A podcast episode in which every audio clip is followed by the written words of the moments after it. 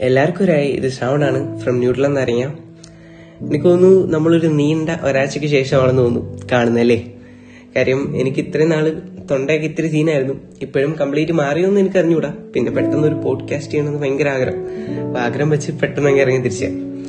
അപ്പം ഇന്ന് നമ്മുടെ എട്ടാമത്തെ എപ്പിസോഡാണ് അപ്പം ഇന്ന് ഇത്തിരി ഡെലിക്കേറ്റ് അല്ലെങ്കിൽ ഇത്തിരി മൃദുവായിട്ടുള്ള ഒരു ഒരു ടോപ്പിക്കാണ് നമ്മൾ കൈകാര്യം ചെയ്യുന്നത്. കാരണം ഇങ്ങനെ ഒരു വിഷയമാണ് നമ്മൾ ഇന്ന് ഇവിടെ സംസാരിക്കാൻ പോണേ. വേറെ ഒന്നുമല്ല ലവ് ആണ്. എത്രത്തോളം മൃദുവായിട്ടുള്ള അല്ലെങ്കിൽ ഡെലിക്കേറ്റ് ആയിട്ടുള്ള വേറെ എന്ത് ടോപ്പിക്കാണുള്ള ശരിയല്ലേ? അപ്പം ഈ ഈ ഒരു ടോപ്പിക്കിനനുസരിച്ച് വോയിസ് ഒക്കെ എനിക്ക് അതുപോലെ മൃദുവാണെന്നും എനിക്കറിയില്ല. പക്ഷെ നോക്കാം. വരുമായിരിക്കുമല്ലേ ഇത്രത്തോളം ബ്യൂട്ടിഫുൾ ആയിട്ടുള്ള ഒരു ടേം വേറെ എന്തുണ്ട്? ഒരു മനുഷ്യ എന്ന നിലയ്ക്ക് എത്ര വികാരങ്ങളാണ് നമുക്കുള്ള ദേഷ്യമുണ്ട് സന്തോഷമുണ്ട് സങ്കടം സ്നേഹം. ഇതെല്ലാം ഇല്ലേ? ഇത്രത്തോളം ഇമോഷൻസിൽ നിന്നെല്ലാം ഈ ലവിനെ വേറിട്ട് നിർത്തുന്നത് ഒരേ ഒരു കാര്യമാണ്. Love has so many variations ശരിയല്ലേ? അതായത് അച്ഛനും അമ്മയും തമ്മിലുള്ള ഇഷ്ടമായിരിക്കത്തില്ല. അച്ഛനും മകനും തമ്മിലുള്ളത്. അല്ലെങ്കിൽ രണ്ട് സഹോദരങ്ങൾ തമ്മിലുള്ളത്. അപ്പം ഈ ഇഷ്ടങ്ങൾക്കെല്ലാം അതിന്റെതായ വേരിയേഷൻ ഉണ്ട്. ശരിയല്ലേ? പക്ഷേ നമ്മൾ ബാക്കിയുള്ള ഏത് ഇമോഷൻ ആണെങ്കിലും എടുത്തോ ഇപ്പം സങ്കടമാണെങ്കിലും എടുത്തോ ദേഷ്യമാണെങ്കിലും എടുത്തോ ഇതിനൊക്കെ നമുക്ക് പലപ്പോഴും ഇത്രത്തോളം വേരിയേഷൻസ് നമുക്ക് കാണാൻ സാധിക്കത്തില്ല. ഈ ഒറ്റ ഒരു ഫാക്ടറാണ് ഈ ലവ് എന്നൊരു ഇമോഷനെ ബാക്കിയുള്ള ഇമോഷൻസിൽ നിന്നെല്ലാം വേറിട്ട് നിർത്തുന്നത്. പക്ഷെ നമുക്ക് പറ്റുന്ന ഒരു തെറ്റെന്താണെന്ന് നിങ്ങൾക്കറിയാമോ? ഈ വേരിയേഷൻസ് ഒക്കെ നമ്മൾ പലപ്പോഴും കാണാൻ ശ്രമിക്കില്ല.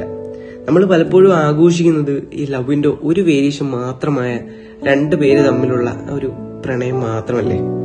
ലവിന്റെ അൺഎക്സ്പ്ലോർഡ് ആയിട്ടുള്ള കുറേ വശങ്ങളുണ്ട്. അതും കൂടി നമുക്ക് കാണാൻ സാധിക്കണം. അത് നമുക്ക് ഓരോരുത്തർക്കും ചെയ്യാനും പറ്റും. അതിന് ഒരാളിലോട്ട് ചുരുങ്ങാതെ ചുറ്റുപാടിലോട്ട് ഒന്ന് കണ്ടുപിടിച്ചാൽ മതി. നമുക്ക് എല്ലാവർക്കും പറ്റും. ഈ ലവിന് എവിടെയെങ്കിലും എന്തെങ്കിലും ഒരു വിള്ളൽ വീഴ്ത്തണമെങ്കിൽ അത് ഒന്നിനെ കൊണ്ടേ പറ്റൂ. അത് ഈഗോ ആണ്. ഞാൻ നിങ്ങൾക്ക് ഒരു ചെറിയൊരു സ്റ്റോറി പറഞ്ഞുതരാം.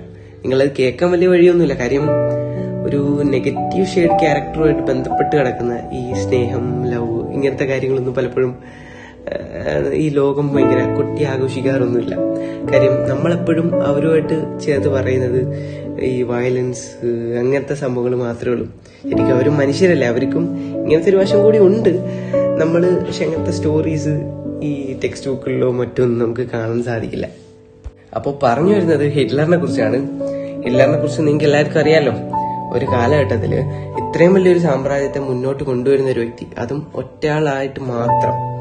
അപ്പം ഇത്രയും വലിയൊരു ഒരു ശക്തി കേന്ദ്രത്തിൽ ഇരിക്കുമ്പോൾ പുള്ളിക്കാരൻ കുറെ കാര്യങ്ങൾ ശ്രദ്ധിക്കണമല്ലോ.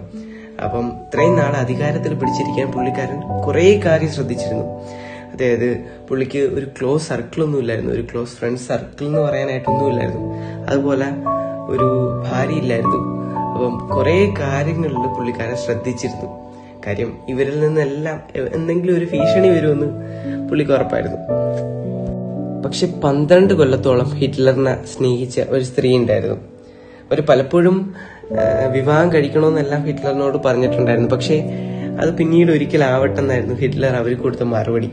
കാര്യം പുള്ളിക്ക് ഈ സ്നേഹത്തിന് തന്നെ ശരിക്കും പറഞ്ഞാൽ വിശ്വാസമില്ലായിരുന്നു. കാര്യം ഇത്രത്തോളം സൂക്ഷിച്ചു പോകുന്ന ഒരു വ്യക്തി ഒരു ക്ലോസ് സർക്കിളില്ല. തന്റെ ഒരു മിനിമം ഡിസ്റ്റൻസിൽ പോലും പുള്ളിക്ക് ഒരാളെ നിർത്തുന്നത് തന്നെ പേടിയായിരുന്നു. അങ്ങനെ ഒരാൾ ഒരു വിവാഹം കഴിച്ച് ഒരു ഭാര്യ ആവുന്നെന്ന് വെച്ചാൽ പുള്ളിക്കാരൻ അത് ചിന്തിക്കാൻ പോലും പറ്റത്തില്ല. കാര്യം എപ്പോഴെങ്കിലും ഒരു സിറ്റുവേഷൻ വരുമ്പോൾ തനിക്ക് വിഷം തന്നാലോ എന്നൊക്കെ പുള്ളിക്കൊരു ഭയം ഉണ്ടായിരുന്നു. അങ്ങനെ കുറെ വർഷങ്ങൾ കടന്നുപോയി. പിന്നീട് പുള്ളിക്കാരൻ ഇതിനെക്കുറിച്ച് ചിന്തിച്ചത് എപ്പോഴാണെന്നറിയാവോ?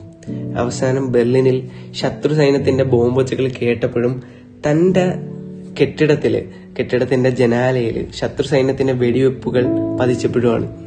അവിടെ ഹിറ്റ്ലർ ചെയ്ത എന്തെന്നാൽ അവിടെ ഉറങ്ങിക്കിടന്ന ഒരു പുരോഹിതനെ വിളിച്ചുണർത്തി പെട്ടെന്നൊരു വിവാഹത്തിനുള്ള ഒരു തയ്യാറെടുപ്പ് നടത്താനായിരുന്നു പറഞ്ഞിരുന്നത്. അങ്ങനെ ആ ഒരു മണിക്കൂറിനുള്ളിൽ അവിടെ പുരോഹിതൻ മാത്രം നിൽക്കെ ഹിറ്റ്ലറും ഹിറ്റ്ലറിനെ പന്ത്രണ്ട് കൊല്ലം സ്നേഹിച്ച ആ സ്ത്രീയുമായി ഒരു വിവാഹം നടത്തിയാണ് ചെയ്തത്.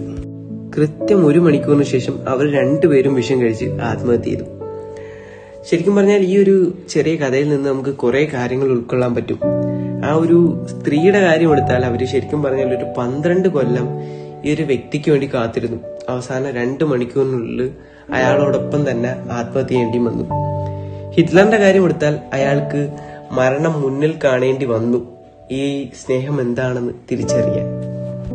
ഇങ്ങനെ പറയാനാണെങ്കിൽ നമുക്ക് കുറെ കുറെ പേരുടെ സ്റ്റോറീസ് ഒക്കെ കാണും. പക്ഷെ ഞാൻ ഇനി പറയാൻ പോകുന്നതെന്ന് വെച്ചാൽ ഇങ്ങനത്തെ പുറമെയുള്ള ഇൻഫ്ലുവൻസ് ആയിട്ടുള്ള ഈഗോയും ഒന്നും അധികം ഇൻഫ്ലുവൻസ് ചെയ്യപ്പെടാത്ത ഒരു ലവിന്റെ ഒരു മേഖലയാണ്. ഇത് കൂടുതലും വൺ സൈഡ് ലവേഴ്സിന് പരിചിതമായിട്ടുള്ള ഒരു മേഖല തന്നെ ആയിരിക്കും ഇപ്പൊ നമ്മൾ ആരെങ്കിലും ഇഷ്ടപ്പെടുന്നെങ്കിലോ സ്നേഹിക്കുന്നെങ്കിലോ ഒക്കെ നമ്മൾ അവരുമായിട്ടുള്ള ഓരോ നിമിഷങ്ങളും ഇങ്ങനെ മനസ്സിൽ ആലോചിച്ച് കൂട്ടത്തില്ലേ?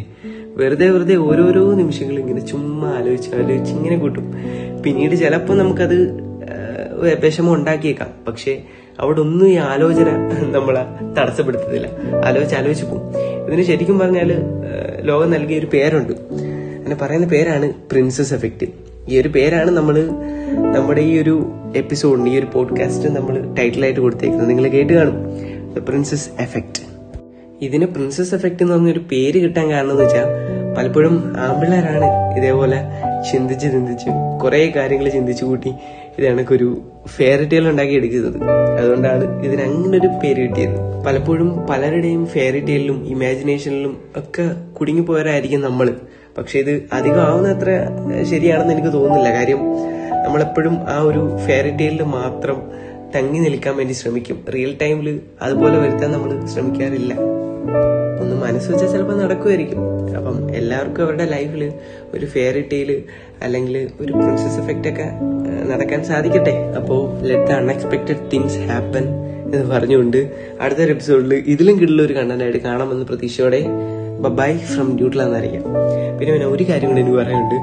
അതായത് നമ്മളിപ്പം ഈ ഒരു ചാനൽ തുടങ്ങിയിട്ട് ഈ ഒരു പോഡ്കാസ്റ്റ് ചാനൽ തുടങ്ങിയിട്ട് ഇപ്പോൾ ഒരു മാസമാവുന്നു ഈ ഒരു മാസമായിട്ടും കൺസിസ്റ്റൻസി ആയിട്ട് വീഡിയോസ് അല്ല വീഡിയോസ് അല്ല പോഡ്കാസ്റ്റ് ഞാൻ ഇടുന്നുണ്ടെങ്കിൽ അതിന്റെ അർത്ഥം എന്ന് വെച്ചാൽ നിങ്ങളുടെ ഒരു സപ്പോർട്ടും സ്നേഹവും ഒക്കെ തന്നെയാണ്. ഒട്ടനവധി പേര് നമുക്ക് നല്ലതായിട്ട് കുറേ കുറേ റിവ്യൂസ് നമുക്ക് പറയുന്നുണ്ട്. കുറേ റിവ്യൂസ് പറയുന്നുണ്ട്. നല്ല ഷോർട്ട് പാരഗ്രാഫ് ഒക്കെ ആയിട്ട് നല്ല ബ്യൂട്ടിഫുൾ ആയിട്ട് എഴുതി എല്ലാം നമുക്ക് തരുന്നുണ്ട്. അപ്പം ഈ ഒരു സ്നേഹമാണ് ശരിക്കും പറഞ്ഞാൽ മുന്നോട്ട് നല്ല നല്ല എപ്പിസോഡ് ഇടാൻ നമ്മളെ കൊണ്ട് പ്രേരിപ്പിക്കുന്നത്. അപ്പം ഈ ഒരു സ്നേഹം ഇനിയും പ്രതീക്ഷയുണ്ട്. ഇനിയും കിട്ടുന്ന എപ്പിസോഡായിട്ട് വരുമെന്ന പ്രതീക്ഷയോടെ. Bye from Shravan.